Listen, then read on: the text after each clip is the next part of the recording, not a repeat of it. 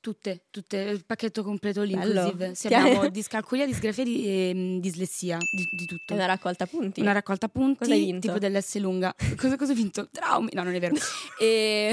Perfetto. Questo è A Carte Scoperte, il podcast di Factanza Media in cui carta dopo carta tiriamo fuori dai vostri schermi le opinioni, le posizioni e i pensieri dei vostri artisti, creator e personaggi preferiti, per vedere chi sono davvero dietro i filtri dei nostri tempi.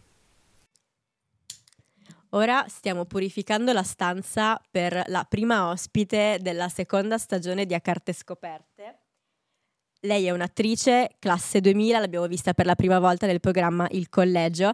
È del segno dei gemelli ed è un'appassionata di astrologia e infatti con lei gireremo insieme delle carte per sapere un po' di più sul suo passato, sul suo presente e avere qualche anticipazione sul suo futuro. Benvenuta Jenny Denucci a Carte Scoperte. Grazie mille. Allora, ti spiego un attimo cosa andremo a fare. Abbiamo davanti a noi delle carte enormi Mhm. che gireremo insieme per esplorare quelle che sono le tue opinioni e i tuoi pensieri su diverse tematiche, dai social al sesso, ai soldi, in base a cosa ci dicono le carte. Mhm. Ok, iniziamo subito e ti invito a girare la prima carta. Vado. Vai. Yuhu. Yuhu. Parliamo di te. È un Sì. argomento su cui ti senti ferrata? Sì, spero di sì. Parliamo di te con una tua citazione che è Mi chiamo Jenny, ho 16 anni, vivo con mia mamma, mio papà e mia sorella e sono un po' la cocca di casa. Queste erano le tue parole, prime parole nel programma Il Collegio Mhm. nel lontano 2017. Ora siamo nel 2023. Se dovessi riscrivere la tua introduzione oggi, come ti presenteresti? Mi chiamo Jenny, ho 23 anni e sono la cocca di casa mia. Perfetto. Vivo da sola. Ti coccoli da sola. Mi coccolo da sola tantissimo adesso. Sì, sì, sì.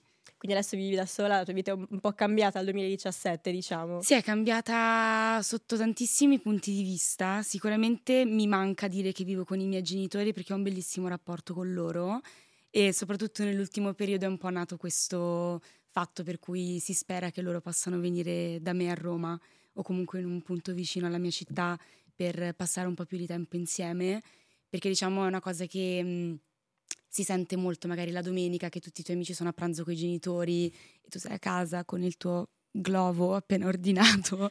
Tutto il rispetto per... Tutto il rispetto per, per Globo, grandi I pranzi. soldi spesi in ramen. Grandi cene, gra- gran- grande tutto.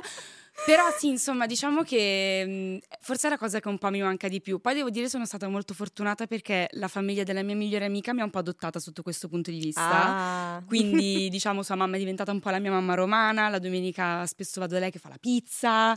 Quindi devo dire comunque sono a posto. Eh, Non ci possiamo lamentare. C'è sempre qualcuno che mi coccola.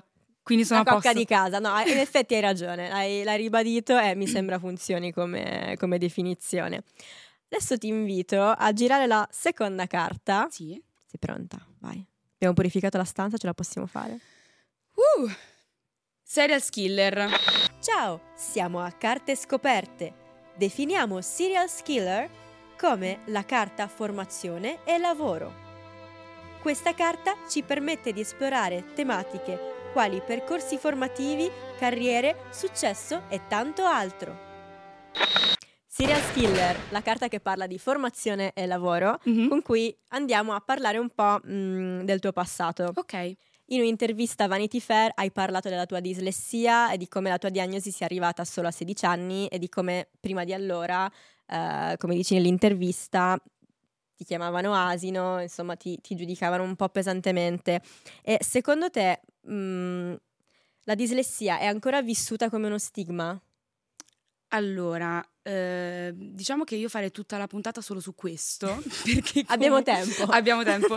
Perché è stato, diciamo, un argomento che ha avuto un impatto molto forte nella mia vita, soprattutto in un contesto per cui appena prendi dei brutti voti o comunque le persone più adulte vedono che uno non va bene a scuola, per forza ti mh, puntano il dito addosso dicendo che sei un asino e magari nello stesso momento c'erano poverini i miei genitori che oltre a pagarmi la retta della scuola mi pagavano anche ore e ore di ripetizioni di tutti i tipi in tutti gli anni della mia vita. Poi chiaramente se una ragazzina a 6 in matematica in prima elementare, forse vuol dire che un problema c'è, che devi fare mh, de- dei calcoli molto semplici. Secondo me è ancora abbastanza uno stigma, eh, spero che questa cosa vada sicuramente a migliorare, ma perché cambi la vita di, di, una ragazza o di un ragazzo che va a scuola, perché poi chiaramente diventa un trauma, cioè se io penso ai miei anni scolastici sono un trauma che non, ripeti- non, ripeterei mai, mai, mai, mai, mai e poi mai, eh, ma perché ho questa memoria veramente da quando ero molto piccola che andavo alle elementari con la maestra che mi tirava i capelli perché diceva sei un asino e mi tirava le trecce, al tempo avevo delle trecce lunghissime e, e, me le tirava e dicevo ma io non ho fatto niente, quindi ho cambiato la prima scuola elementari perché appunto non mi trovavo bene e sono tornata in questa, sono andata appunto in questa scuola in cui comunque il problema persisteva, avevo sicuramente delle insegnanti molto più umane, questo è chiaro. Però, insomma, l'unica cosa che mi è dispiaciuta è che poi mia mamma ha incontrato una delle mie insegnanti della seconda scuola elementare dopo un sacco di anni e le ha detto, ma sai che abbiamo scoperto che Jenny era dislessica?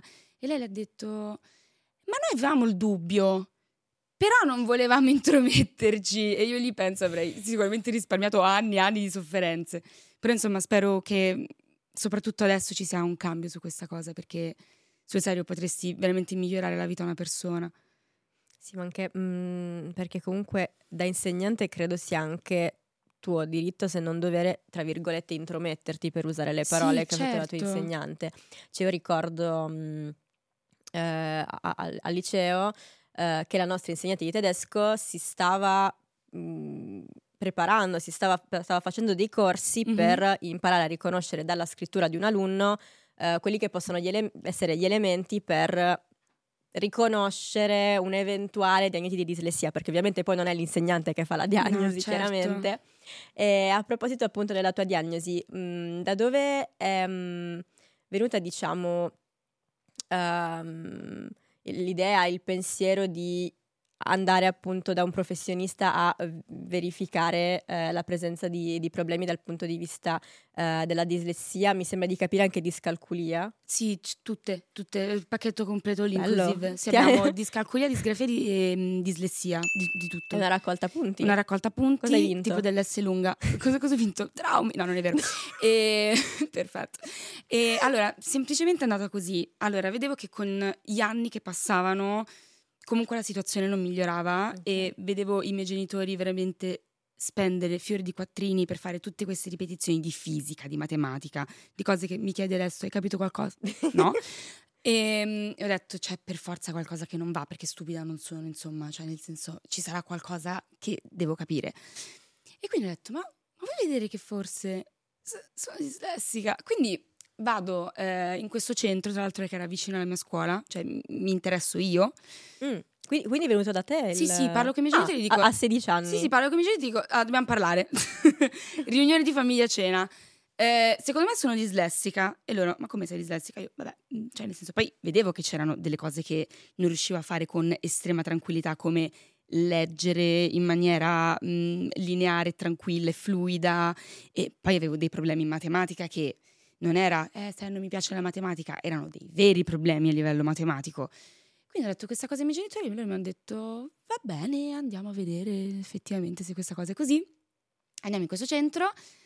Dopo un mesetto mi arriva la diagnosi ehm, che io mi aspettavo, in cuor mio io lo sapevo, mm. quello che avrei letto su quei fogli, ma io ti giuro che quando l'ho letto io ho iniziato a piangere no, uno forse dei pianti più liberatori della mia vita, perché poi è stata la carta jolly, no? Tipo, eh, mi avete dato dell'asino per tutta la mia vita, adesso comando io qua dentro questa casa, capito? E quindi...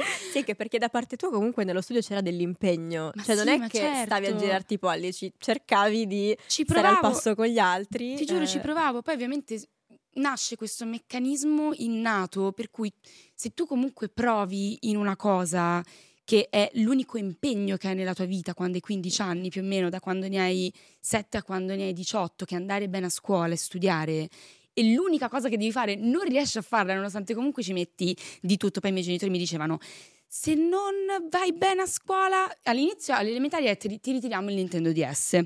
No, allora, tutto male. Tutto, ma Allora, malissimo. sono degli estremi per una denuncia? Non lo so, Secondo chiederemo. sì. Ok. E poi è diventato non ti portiamo più al mare in campeggio con tutti i tuoi amici. Panico, panico assolutamente, questa cosa tremenda. Quindi ogni volta era un ricatto su una cosa a cui io tenevo tantissimo, no? Però una volta che è arrivata questa diagnosi, devo dire, sono stata molto più tranquilla. Però mi rendo conto che, cioè, se tu adesso mi dici qual è il tuo sogno più grande, io ti dico prendere una lavagna e farti un'espressione di matematica senza problema, cosa che io adesso non riesco a fare. Cioè, io quest'anno mi sono iscritta all'università Ok. e mm, volevo andare alla Sapienza a Roma e mi sono iscritta al test per psicologia. E mi allenavo per il test di psicologia, che ha tanta matematica dentro. Sì. E per me quella, quella roba che io leggevo non era, cioè non era mentalmente fattibile. Io l'ho visto, ho detto, Dio, adesso faccio un piantino. Poi ho detto, no, non fare un piantino, non c'è bisogno di fare un piantino. Respira. Però mi dispiace perché comunque, cioè se tu mi parli dell'ultima cosa che io so- sono riuscita a, a capire di matematica, forse arriviamo alle divisioni in colonna.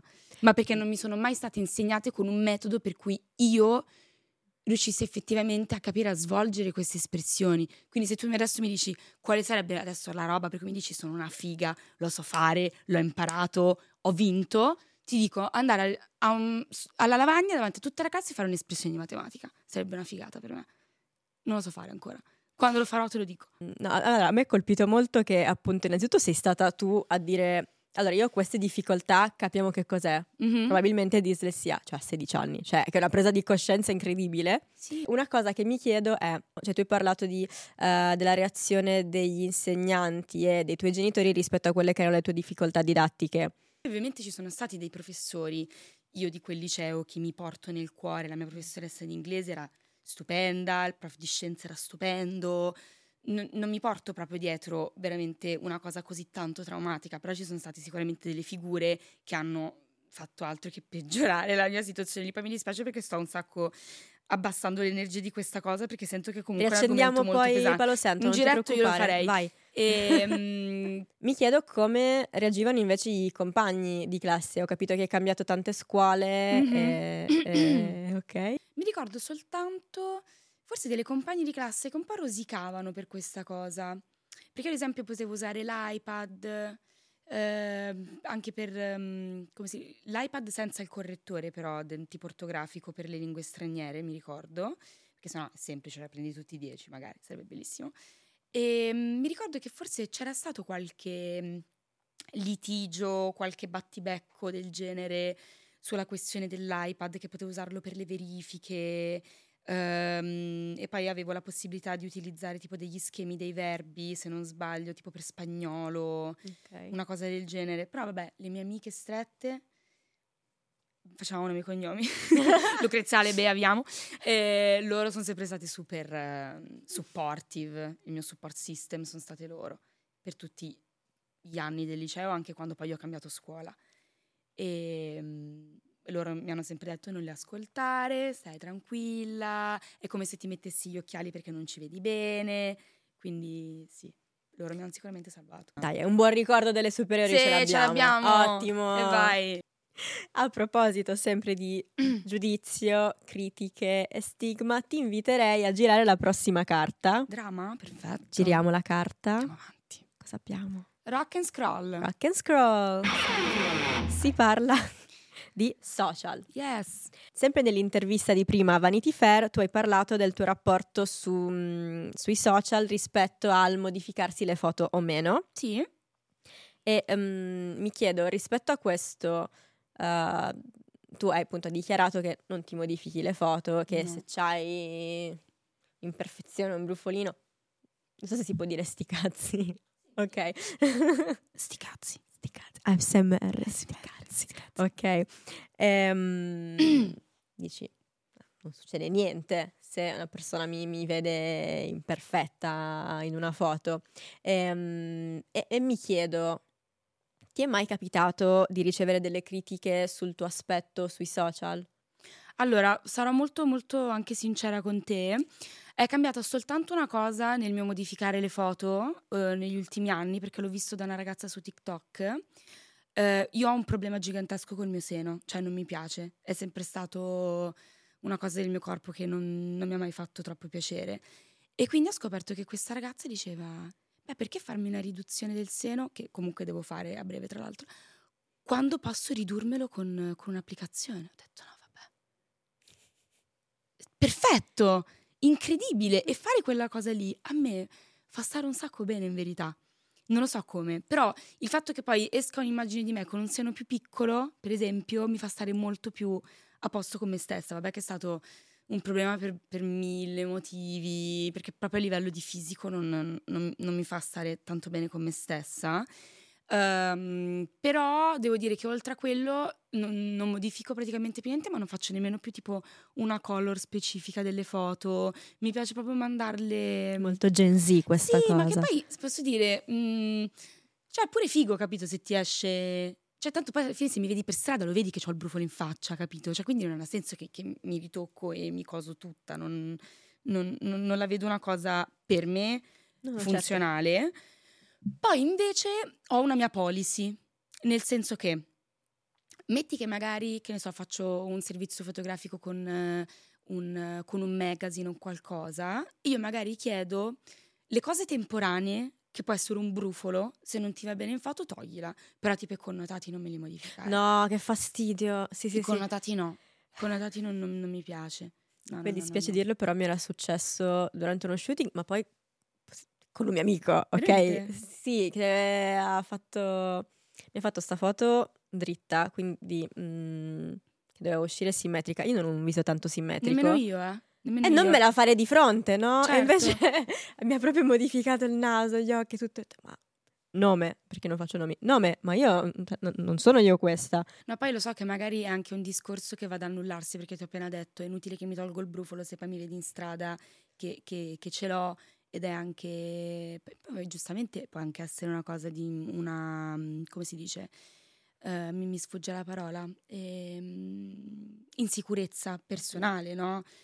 Nel senso, per me ad esempio la, il, il mio seno è una grandissima insicurezza e più magari le persone mi dicono tu non sai che c'è gente che paga 10.000 euro per farselo? E dico, ma perché non sai che cosa va incontro forse, probabilmente. Ma poi devi prendere il mio conto, cosa vuoi? Es- cioè, esatto. senso, Però io. ti devo dire, mh, forse quella è l'unica cosa che ho iniziato a, a modificare, eh, perché poi non mi piace nemmeno l'estrema sessualizzazione di questa cosa nei commenti, che leggo dei messaggi che dico... Ok, quindi diciamo i commenti rispetto al tuo aspetto sono di questo genere qua, cioè ti mettono a disagio da questo sì, punto di vista tantissimo. qua. Eh, certo. Mi mettono un sacco a disagio perché poi mh, mhmm, cioè, io so avere molte sfaccettature de- del mio corpo e della mia apparenza, cioè un po' più curata, un po' più istituzionale, un po' più non so, sexy, se vogliamo dire così. Eh? Però nel momento in cui lo faccio con me stessa mi va bene, ma nel momento in cui vengo sessualizzata in quella maniera non mi piace per niente. E uno dirà, allora non lo fare. No, lo faccio, però tu non mi devi sessualizzare per forza. Torniamo su un discorso che in realtà hai già sdoganato, eh, che è la chirurgia estetica. Mm-hmm. Allora, io sono mega pro e molto dell'idea che se tu pensi che una cosa sia giusta per te stesso eh, e non fa del male agli altri, la puoi fare senza problema. Ti dico, sono la prima che vorrebbe eh, nei prossimi mesi fare una riduzione al seno e poi ho avuto questa fissa pazza quando avevo, ti giuro, tipo 13-14 anni di rifarmi le orecchie. Perché adesso che le guardo dico, ok, forse ancora lo farei forse perché non le vedo effettivamente molto attaccate alla mia nuca, mm. ma perché è successa questa cosa? Non me ne ero mai accorta di questa cosa, ok, di questo fatto delle mie orecchie che effettivamente non siano proprio estremamente attaccate alla nuca come delle orecchie no, normo social, ok, facciamo così. E mettiamola giù così. Un giorno mi ricordo io prima ballavo, ero a lezione di danza e ci stavamo preparando con tutte le, le, mie compagne con i vestiti per il concorso perché facevamo tipo i concorsi la domenica con le altre scuole di danza sì, sì, sì. e quindi dovevamo fare tipo la prova generale vestite, truccate, pettinate per vedere se tutto effettivamente funzionasse per armonia della coreografia e tutto mi guarda un insegnante di danza che mi fa ma hai visto che hai un orecchio più a sventola dell'altro? Lei campionessa di delicatezza lei stupenda, comunque. icona, lei è incredibile. Lei... Eh, sì, sì, sì, sì, lei sì. campionessa di empatia, e speriamo abbia vinto, mi, vinto il concorso. mi guardo allo specchio e dico, ma è vero però, c'aveva ragione, però perché me lo devi dire?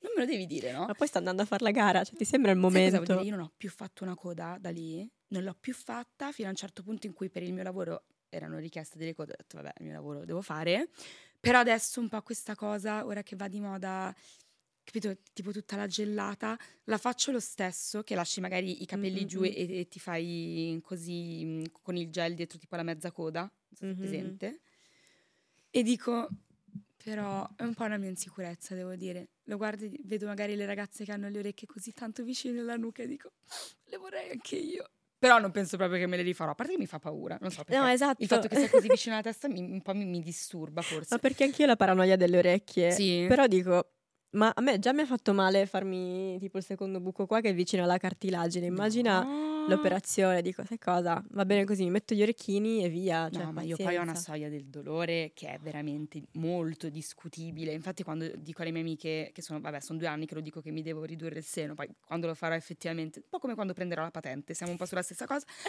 Le mie amiche mi dicono: Ma tu sei sicura veramente? Ma sai quanto fa male? Io, no, ma ti pare? Ma io posso sapere tutto. Infatti, vedremo. Per ora non abbiamo ancora un appuntamento con nessun chirurgo. Io fifona, te lo posso dire. Perfetto. Se per te va bene, passerei già alla Certo. prossima carta. Giriamo la prossima carta. Breaking Head. Breaking Head, la carta che parla di salute mentale. Eccoci, perfetto. E con te vorrei parlare di un, um, un termine che tu usi molto, Vai.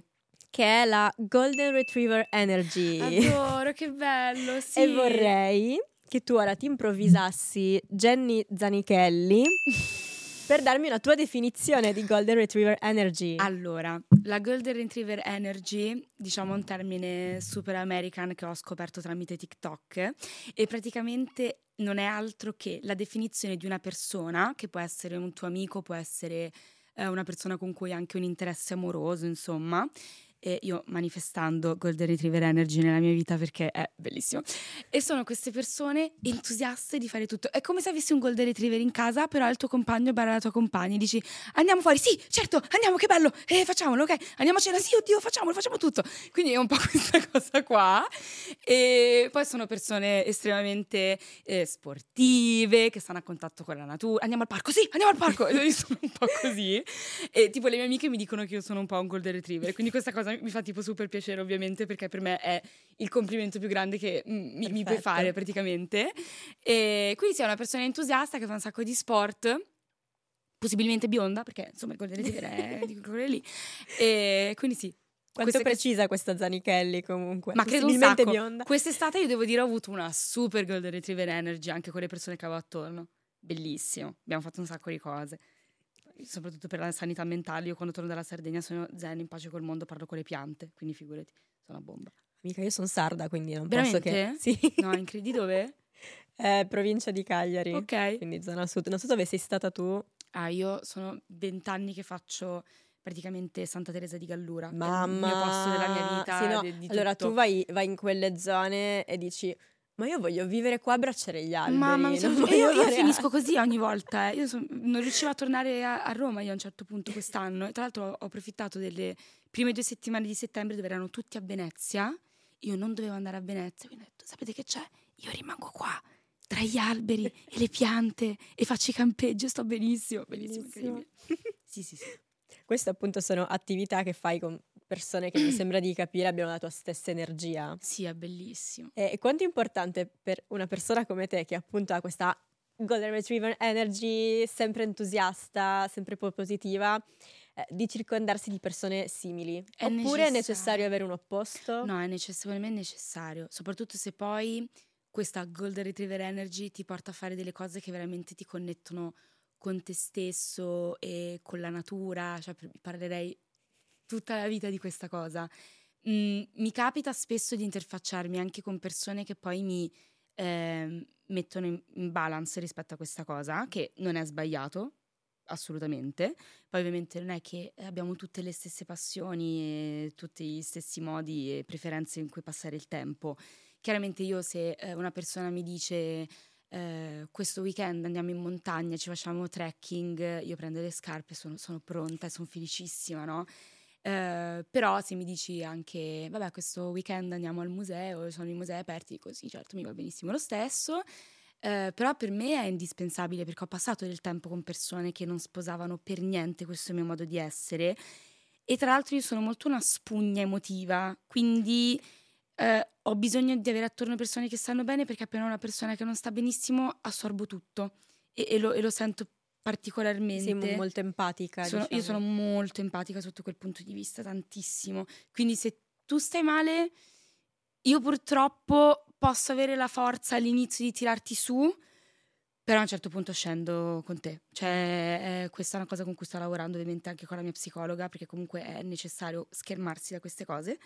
Eh, però sì, se io ho persone attorno che mi dicono andiamo a fare le passeggiate ehm, con gli alberi attorno, sono contenta.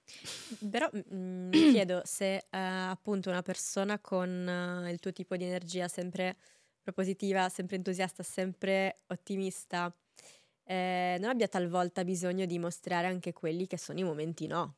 Ah certo, ma guarda, io questo non, non lo trasformo in uh, toxic positivity, eh. Okay. Cioè io pure ho le giornate no, nel senso, io sono la prima che ti dice io voglio troppo andare in giro, ragazzi, facciamo campeggio, facciamo questo, montiamo le tende. Poi magari sto troppo tempo attaccata alle persone e ho bisogno di ricaricare completamente la batteria okay. sociale perché io anche quella la scarico molto velocemente in verità.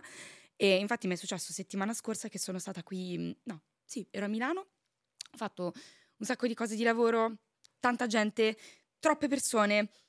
Eh, e sono arrivata a casa e mi sono chiusa a casa con i gatti per due giorni. Basta. E non devo sentire. Probabilmente quello che succederà anche domani. Anzi, stasera che torno a Roma, tutte le mie amiche. Dai, venerdì usciamo? No. Sto no, a casa. Mi devo grazie. ricaricare un attimo. Devo un attimo ricaricare. Sì, perché ho anche capito l'importanza di questa cosa che prima non, non avevo completamente afferrato e ho capito quanto è importante per ognuno di noi a parte imparare a stare bene a casa da soli, perché non è una cosa scontata, io in primis non, non sapevo stare bene a casa mia da sola. E una volta che ehm, la impari, ti rendi conto di quanto è importante ricaricare le pile. Stai a casa, studi, leggi un po', giochi alla play. Fai niente non anche. Fai niente. Stai con i gatti, uno di qua e uno di qua. Perfetto. E poi sei pronto per ritornare in, insomma, in, in gruppo e fare tutto. Però chiaramente eh, l'essere un, una persona portatrice sana di Golden Retriever Energy non significa che poi non hai i tuoi momenti no e non, non stai male, semplicemente hai una grande attitudine, secondo me, per le cose di gruppo e nella natura, gli sport. Magari ti risollevi più in fretta? Secondo me momenti, sì. No? E poi, tra l'altro, eh, secondo me lo star così bene ehm, è anche dato da, dallo sport. Cioè, io quando non mi alleno lo sento che sono un po' più giù con le energie. Quando magari faccio quelle settimane in cui mi alleno tre volte a settimana, come si chiama? Mm, la, la cosa che rilasci, l'endorfina, eh. so, wow, chimica, facciamo certo. tutto, è bellissimo, capito? E quindi secondo me più, più, ti alleni, più fai queste cose. Infatti adesso vado a fare un surf camp con i miei amici a Fuerteventura il mese prossimo, io amici della Sardegna. Quindi oggi e domani casina, sì. pigiamino e poi vai. Sì, ma io non vedo l'ora. non vedo l'ora. Perché poi loro sono tutti golden retriever, per esempio. E mi manca tantissimo questa cosa. Capito? Che figa. Un branco. Sarà un, una serata, un weekend dog sitter. Dog sittering. Incredibile. ok. Prima però hai anche parlato di, mm, di persone mm, che possiamo dire si mangiavano un po' anche la tua energia. Sì ehm, per magari il loro mh, mhmm, non saper gestire momenti no. Sì. Okay? Perché eh, cioè, ovviamente ehm, se io un momento no mhmm, chiedo supporto a un amico, ehm, ma so che poi sostanzialmente sta a me capire come gestire questo momento. Certo. Eh, diversamente è inevitabile trascinare una persona verso i propri problemi. Sì. E, e mi chiedo, tu hai imparato dalla tua esperienza o col tempo a riconoscere quelle che possono essere le red flag di questo tipo di, di persone, di persone tossiche, diciamo? Sì. Allora... Mm, Vai Jenny Zanichelli. Allora, poi mi dispiace chiamarle red flag perché poi magari una persona ha veramente un problema con questa cosa e ancora non l'ha capito. Sì, che è quello che volevo dire. certo. Ehm, No, lo ribadisco perché sennò mi cancellano su Twitter. Quindi... No, no, ovviamente mm, c'è un'incapacità di saper gestire i Ehm, momenti no, è una cosa personale che purtroppo può eh, riversarsi verso gli altri, ecco, certo. E allora, secondo me, una di queste red flag potrebbe essere, ad esempio, quando parli di un tuo problema e la persona con cui stai parlando di questo problema ti dice che lui ne ha 100.000 molto più importanti, molto più gravi e quindi il tuo in quel momento non ha la giusta importanza. E tu gli rispondi, zio, io sono discalculica, non so contare, quindi per me il mio problema è più grande. Esatto, gli dici proprio questo. E, e poi forse... Oddio, sono tante. Ah, sono stati due anni importanti. Ehm, ti direi anche... Ok, ce l'ho. Ah, ah, stava caricando la rotella. Quando io ti comunico, ti dico, senti, a me questa cosa fa stare male. E se tu mi dici, ah ma io non la faccio con cattiveria, quindi stacce. io ti dico, ma io ci sto male. Cioè, sì, sì, allora facciamo un esempio. Ti dico, guarda, ti posso dire una cosa, quella tazza lì mi fa malissimo, mi fa veramente stare male. Visto che non è una cosa indispensabile che la tazza sia messa proprio lì, la puoi spostare di qualche centimetro, ma io non la vedo una cosa sbagliata, mi dici tu. La tazza rimane là. Ti dico, sì, ma visto che non è che cade il mondo, non ti apporto un, un danno morale, ti va di spostare un pochino questa tazzina? E se tu mi dici di no, sei uno stronzo. Ma sì, perché a volte l'intenzione di qualcuno non regge da sola. E Nel poi- senso, tu magari veramente non volevi farmi male, ma dal momento in cui io te lo sto comunicando e tu mi rispondi con, possiamo dire, del menefreghismo, Menefreghismo totale. allora sì, No, cioè eh. ci sono dei problemi. Ci sono dei grandi problemi. Poi ovviamente non parliamo di tazzine, parliamo di cose molto più importanti. Avevo immaginato non parlassimo di tazzine. Esatto. Ehm, sì, bisogna, secondo me, allora, io credo che la chiave per stare bene sia con il tempo fare una selezione naturale, perché poi arriva anche naturalmente questa cosa delle persone che a un certo punto si staccano e tu dici ma perché sta succedendo questa cosa? Probabilmente perché devo andare in questa maniera.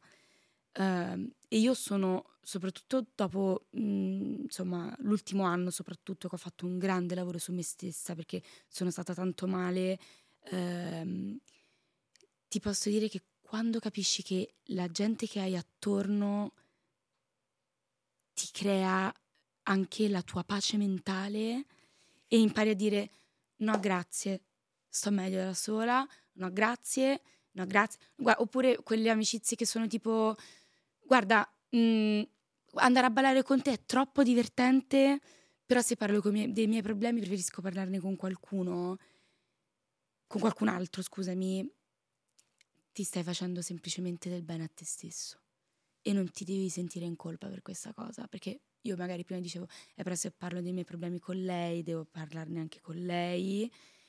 Ma hai No. firmato un contratto, No, nel senso ci apriamo con chi riteniamo giusto Certo. aprirci, ma anche istintivamente, no? Mm.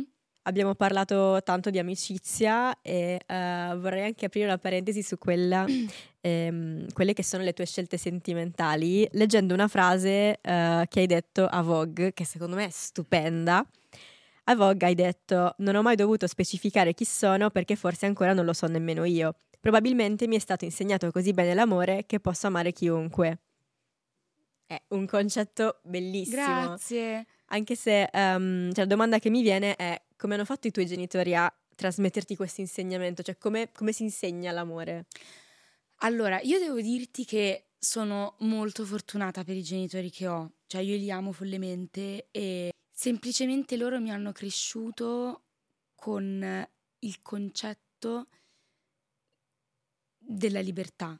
Cioè mi hanno sempre detto tu sei libera di fare quello che vuoi e l'importante è che nessuno ti tolga mai il sorriso, me, l'ha detto, me lo dice sempre mio papà questa cosa.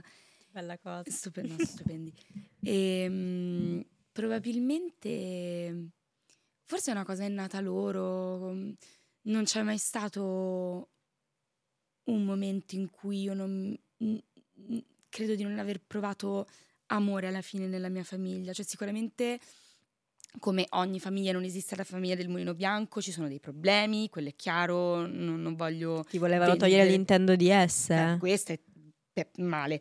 Eh, no, però devo dire che comunque nei miei confronti non ho mai sentito mancanza d'amore da parte dei miei genitori e credo che proprio il modo in cui me l'hanno insegnato che poi probabilmente non so, sono dei valori forse che ti passano a livello tipo, tipo Bluetooth quando nasci, non so, una cosa del genere. Cioè, eh, respiri l'aria, cresci respirando l'aria che hai in casa e quindi da quello ti fai un tuo mini schema mentale e capisci forse come preferisci vivere rispetto a, ad altre maniere, insomma, non, non, lo so. Però ti devo dire, mio padre l- l'ha sempre detto a tutti, anche i miei amici di mio papà me lo dicono, tuo padre ha sempre detto da quando eri molto piccola che tu sei nata per essere libera eh, da come ti comporti nel mondo e come ti muovi con le persone e quindi secondo me anche questa libertà appunto loro non interessa niente se uh, mi sposerò con una donna, mi sposerò con un uomo, mm, basta, per loro basta che io sia felice e contenta. È come una persona che abbia la Golden Retriever Energy. Ma certo che sì, Ovvio. ma certo che sì. Sarebbero felicissimi sicuramente. Tu che rapporto hai con uh, le opinioni estreme? Tipo, sei una persona che dice è bianco e nero oppure uh, cioè sei in grado di fare scelte agli estremi? Allora, io sono, un segno, sono un segno d'aria quindi indecisione totale, gemelli ascendenti gemelli, però devo dire che in questa confusione sono molto decisa. Beh, allora ottimo, possiamo andare verso la prossima carta. Andiamo. Gira la prossima carta che è Civil War. Civil War. Io adesso ti farò scegliere tra due parole, due concetti molto divisivi okay. e tu mi devi dare una risposta immediata e secca. Vai. Ok? Cane o gatto? Uh, no, stiamo iniziando. Non si fa. Eh, va bene, ho due a casa, se no mi guardano e si offendono. Gatto. Guarderanno la puntata e saranno contenti di questa risposta. Ciao Cosmo, Poi... ciao Stormy, mancate. Cinema o TV? Cinema. Terence Hill in Don Matteo o Terence Hill in A un passo dal cielo? A un passo dal cielo. Serata tecno o serata a casa? Tecno. Tecno, tecno. Brianza o Roma? Uh! No, vabbè, Roma. Palese. Come mai? Eh, perché io a Roma ho trovato proprio la mia dimensione. Tutti nel chill, tutti tranquilli, una flemma di vita incredibile. E io purtroppo con quella cosa ci vado a nozze. E parlando appunto di, um, della tua vita a Roma, io andrei a girare la prossima carta. Vado? Vai, gira la carta. E che cos'ha? Non è la RAL. Non è la RAL. La carta che parla di denaro. Ok. Perché tu appunto a Roma mi hai detto che vivi da sola, yes. coi gatti per carità. Coi figli. Sola, coi figli. Coi figli. Vivi a Roma da sola, ti paghi l'affitto da sola? Sì, da, qua- da sempre. Bomba. Sì. È una grande... Grande...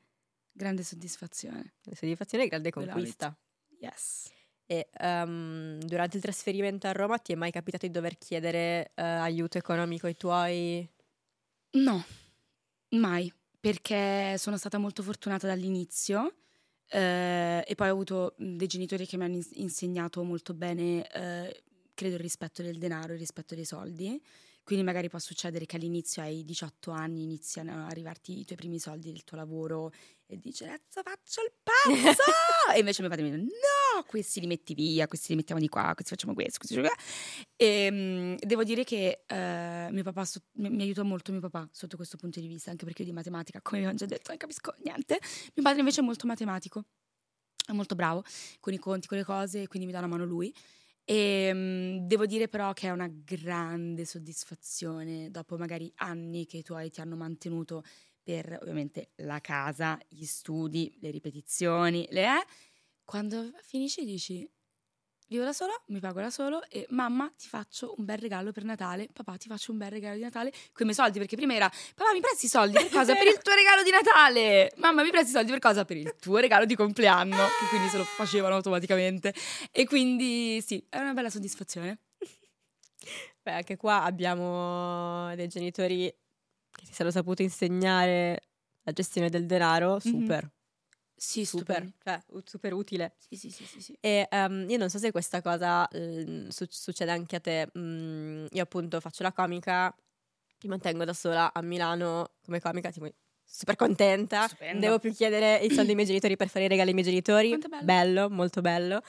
E, e diciamo quando mm, riesci a fare quello che volevi fare, ehm, che è un, un lavoro dei sogni, diciamo, in campo artistico, ehm, cioè io personalmente provo da una parte sì soddisfazione, magari sono anche orgogliosa di me, eccetera, eh, dall'altra mi rendo conto che mm, siamo in un contesto economico non semplicissimo Certo. e che ovviamente non è, mm, non è detto che, diciamo, magari a parità di impegno ehm, si riesca tutti ad ottenere queste cose. Quindi la vivo magari con un po' di gioia e un po' di malinconia. Certo non so sì, se ma- succede anche a te. Soprattutto quando magari parli con i tuoi coetanei che non fanno parte di questo, di questo mondo. Io personalmente frequento più persone che non fanno parte del cinema, parte della tv, parte dei social, ehm, perché, perché, perché, boh, perché mi ci trovo bene.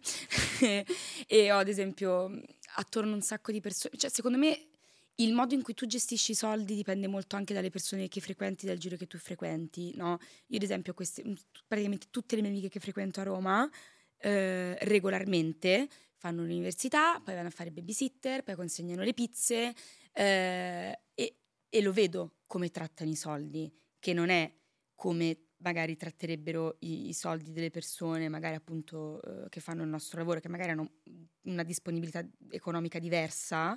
E questa cosa secondo me ti mette molto con i piedi a terra, capito? Cioè, mh, con le mie amiche io non me ne uscirei mai che in verità non, non me ne uscirei mai a prescindere perché tipo io un tavolo da 5.000 euro in discoteca non lo farò mai perché secondo me è proprio l'ultimo modo in cui puoi spendere i soldi è quello però mm, lo, cioè, lo vedo anche nelle cose in cui proponiamo cose da, da, da, 20 da 23enne normale capito? Come abbiamo detto prima, pizzetta e birretta è, seduti è- in guarda, terra. è molto Cioè- bello, è molto bello, cioè secondo Sì, me è una sì. cosa che ti tiene molto con i piedi a terra, una cosa che io ho ricercato tanto per questi anni. Infatti io il cambiamento da Milano a Roma l'ho subito così bene perché attorno ho delle persone molto più tranquille, che non c'entrano niente con i social, che non c'entrano niente con Instagram, TikTok, le cose, eh, per cui vedo proprio come si rapportano con, con la vita e con i beni materiali, capito? Non è la gara, magari, adesso però non voglio fare un- una cosa molto... No, no, no. mm, come si dice, non voglio fare di, di tutta l'erba un fascio, però diciamo che eh, cioè io con le mie amiche vado a fare shopping a Porta Portese, capito? La domenica mattina andiamo nei negozietti vintage, ce ne frega niente se magari il jeans lo paghiamo 5 euro e se non è l'ultimo di, capito, del- Mm. di quella supermarca, delle cose così, che in verità è una cosa che io sento molto quando vengo a Milano Mm. lo sento parecchio. Non lo so, mi sento molto più osservata nelle persone che frequento, nelle cose che indosso, eh, perché comunque fa tutto parte di un sistema che vorrei starci dentro, ma nella, nel- nella maniera giusta, nel livello giusto che si sposi bene con la mia policy di vita personale. eh, per cui, cioè, se io voglio andare in giro a, a Roma col borsello, a Milano col, mors- col borsello da Maranza, vado in giro col borsello da Maranza, mi frega niente, capito? Cioè, nel senso, non, non mi farò dei problemi per quello. Eh, però, diciamo, anche questa è un grande. eh, una grande disparità, si può dire, de- dentro me stessa, un dualismo molto Mm. importante della mia vita, per cui però comunque se vengo a Milano e per il- l'evento, la cosa mi vestono tutta chittata, comunque sono contenta perché mi piace vedermi anche in quelle vesti, occasionalmente. Però eh, se sono a Roma, capito, con le mie amiche che mi dicono, magari scrivono sul gruppo, ah, regà, stasera non c'ho una lira, fa- famo una pizza, andiamo a fare la spesa. E dico, regà, va bene, va benissimo, a casa mia cuciniamo, siamo tutti così, no? Quindi secondo me dipende molto anche per quello. Tu hai parlato di quelle che sono le tue amicizie fuori dal mondo dello spettacolo, quelle che appunto ti fanno tenere un po' ehm, i piedi per terra. Ci sono invece delle amicizie Mhm. eh, che sei riuscita a stringere all'interno del, del mondo del cinema, dello spettacolo? Sì, allora io devo dire che sono stata molto fortunata perché ho degli amici a Roma, soprattutto appunto colleghi, abbiamo fatto film insieme, o magari parenti di persone con cui ho lavorato, eh, ad esempio io ho una carissima amica che è Ginevra Francesconi, ok? È praticamente una mia sorellina, lei è bravissima, eh, ha vinto un nastro d'argento, comunque è stupenda sotto tutti i punti di vista, soprattutto lavorativi, diciamo che comunque ha le sue riconoscenze, le sue cose, però allo stesso tempo a lei non gliene frega niente, mi scrive e fa cosa fai? Io niente perché dai vieni qua, chiudiamoci in casa, guardiamoci un film oppure andiamo a trastere, beviamoci una birretta a casa, cioè è comunque molto easy. Come, no, lei è stupenda, te lo giuro, lei è stupenda e lei come tantissimi altri miei amici che comunque facciamo sempre parte del mondo dei lustrini e delle luci, però eh, fa molto ridere perché magari ci vediamo in tutti gli eventi un po' pettinati, siamo tutti acchittati, mm-hmm. capito? Tutti molto fighi, molto belli, truccati, con questi capelli pomposi, eh? poi ci vediamo in un giorno normale, sembriamo veramente, te lo giuro, in pigiama, cioè, in pigiama tutti insieme, però è bello anche per questo, cioè ti, ti becchi con alcuni veramente in condizioni assurde, però bello, divertente. Cioè, le persone con cui ti trovi meglio sono quelle che ti hanno visto almeno una volta in, un, in pigiama. Ma chiaro. Credo di averlo letto sui baci perugina, forse. Sì. Ma guarda, ci sono delle persone che io conosco che vengono a casa mia in pigiama. In tuta, per stare insieme. Perfetto. Ma quello è lo step principale, secondo me, che devi fare a un certo punto. E mm, diciamo che a livello sociale il discorso soldi è ancora un po' un tabù, cioè eh, non capita che tu Mhmm, non tu nello specifico, però eh, non capita che eh, ci si ritrovi magari a cena tra amici e che si parli di, di guadagni, più che altro magari mh, mhmm, certo. con, con, chi è più adulto. E io mi chiedo, eh, nella tua cerchia di amicizie eh, del mondo dello spettacolo, appunto, siete riusciti a sdoganare eh, questo discorso? Sì, sì, quindi parlate sì. molto tranquillamente di, di guadagni, di... Sì, sì, esce fuori Ottimo. tranquillamente, tipo perché noi il nostro lavoro si paga a posa, ok? Quindi o fai un forfait per un, magari una serie lunga, ti danno un forfait magari di tot mesi, o se no magari in un film, eh, in base al numero di pose che hai, è la rilevanza del tuo ruolo all'interno del progetto, ok? E quindi magari... Mh, mm, ma esce anche tranquillamente. Uh, tipo, quante pose hai chiuso? 20 pose. Eh, quanto ti danno? Così, ma anche soltanto per capire mm, a grandi linee, magari una produzione in questo momento, certo, com- ma per confrontarsi. Ma proprio pur parlare in maniera molto, molto easy, molto easy. Ma è una cosa molto recente in verità. Eh no, infatti, perché mm, cioè, adesso ragionando un attimo mm, per generalizzazioni, mm, però è difficile che tu eh, sia magari a un tavolo con gente un po' più avanti con l'età che ti parla molto candidamente, molto esplicitamente dei propri guadagni e che ti chieda dei tuoi, perché certo. è, anzi è visto in Italia forse per alcune persone anche un po' maleducato addirittura. Sì, però secondo me adesso noi siamo molto smart della nostra generazione, comunque siamo tutti imprenditori di noi stessi, cioè comunque parliamo di persone che a 25 anni si acquistano attici a Milano, cioè mh, mm, poi una persona può anche dire... Beh, poi questo ovviamente succede anche molto più con il mercato dei social, perché è chiaramente un mercato che ha eh, un, un movimento economico molto più grande di quello magari del cinema, a meno che tu non sia, eh, credo, Pier Francesco Favino, chiaramente. No? Che salutiamo. Che salutiamo, ti adoro, ti adoro. E, ehm, e chiaramente eh, uno può anche dire, cioè magari secondo me non esce spesso il discorso dei soldi perché magari uno si sente molto giudicato rispetto a quello che percepisce, no? Ah. Rispetto magari a una campagna, ti senti un po', dai, ti senti una merda ovviamente. Io, io, ogni tanto mi sento una merda. Mi rendo conto che è un tabù parlare di questa cosa, però comunque è lavoro, cioè se io ci pago le tasse uh, certo. all'anno, eh, ragazzi, è al lavoro. È scritto, è scritto qua sul palmo della mia mano. Non regalando nessuno. Ehm, però chiaramente ogni tanto mi fermo a pensare che non è una, ovviamente una cosa normale, ok? Nessuno la rifiuta perché ovviamente eh, i soldi, non diciamoci, le cazzate fanno comodo a tutti perché ti danno la tua indipendenza, la tua libertà, puoi fare quello che ti pare. A 23 anni ancora più easy, ancora più, più no? Però chiaramente ci sono delle persone più specifiche con cui mi trovo a parlare di soldi e persone con cui magari non mi fermerei a parlare di un contratto che mi è stato chiuso per una roba piuttosto che per un'altra, ma anche perché parliamo anche due, due linguaggi completamente diversi, capito? Cioè io ho delle amiche che mi vogliono bene, che ogni tanto magari fanno un po' l'uscita strana, tipo, vabbè, tanto tu metti un post e ti danno X. E io dico, ma ragazzi, Che ne ah! sai? A parte uno, ma cosa ne sai? Ma cosa ne sai? Magari quello e poi mm, mi, mi sono sentita anche giudicata rispetto a quella cosa lì, chiaramente, no? Perché poi magari molte persone ti fanno anche, tra virgolette, i, i conti in tasca, o magari ti dicono, vabbè, già bisogna anticipare questi soldi, lo fai te, ma perché lo devo fare io per forza? Cioè, nel senso, perché che de- dedicare sempre a me questa roba qua? Io ho gatti da mantenere. Oh. Oh, scatolette di un certo tipo ne compriamo qua settimanalmente. Eh. Ho due figli io, sono una madre single. Tra- sono una madre single, volevo dirlo. Quindi sono una madre single, sono una madre, diciamo in tutte e tre le videocamere. E, quindi sì, qualcuno vuole mantenere come i miei gatti. Eh, siamo, sono liberi, pieni d'amore questi due amicetti. E, e quindi sì, cioè diciamo che il discorso soldi è un tabù, ma non è, ma non è un tabù. Prima di girare la carta, Sì. devo dirti che la domanda scritta in questa carta è stata scritta da un altro ospite per te Ok. E la domanda che stai per leggere è stata scritta da Maccio Capatonda. Sogno della mia vita. Prego, ora puoi girarla. Vado? Vai. Che emozione, io lo adoro lui. La carta sospesa di Maccio Capatonda. Cosa ci dice? Dove ti vedi tra 300 anni? Veramente pazzo. Allora, posso, posso dire pubblicamente a Maccio Capatonda, io ti adoro, una volta ti ho fermato, avevo 15 anni su un aereo e, e te l'ho detto che ti adoro. Ti vedo in giro e ho paura di salutarti perché, perché mi vergogno troppo, perché ti stimo tantissimo. Sono cresciuta con i tuoi finti trailer dei film, ti adoro. Come tutti. Ehm, come, come tutti, credo.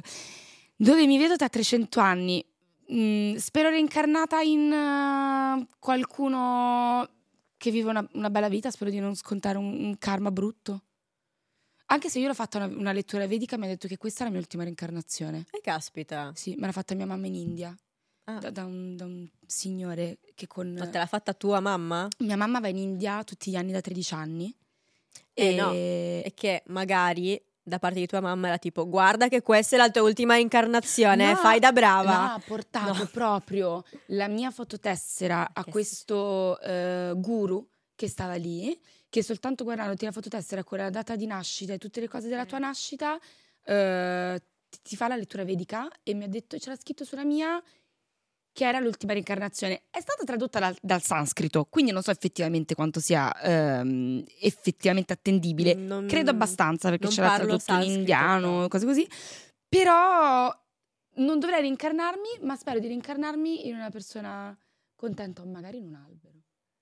Bello. Un albero bello. a Santa Teresa di Gallura. Ah, io ti giuro, non vedo l'ora di andare in pensione per trasferirmi là. Te lo giuro. Perfetto. Dunque, la puntata è quasi terminata. Abbiamo parlato di un sacco di argomenti. Abbiamo parlato di dislessia, di soldi e di lavoro. E c'è un ultimo lavoro che devi fare ed è scrivere la carta sospesa per un altro ospite. Perfetto. Prego. Grazie. Perfetto. Hai scritto la tua domanda Yes. che leggerò con l'altro ospite. E direi che ci salutiamo qua. È stata una puntata divertentissima. Io ti ringrazio per essere stata qui con noi Grazie a voi. Carte Scoperte. Ci siamo veramente divertiti un sacco.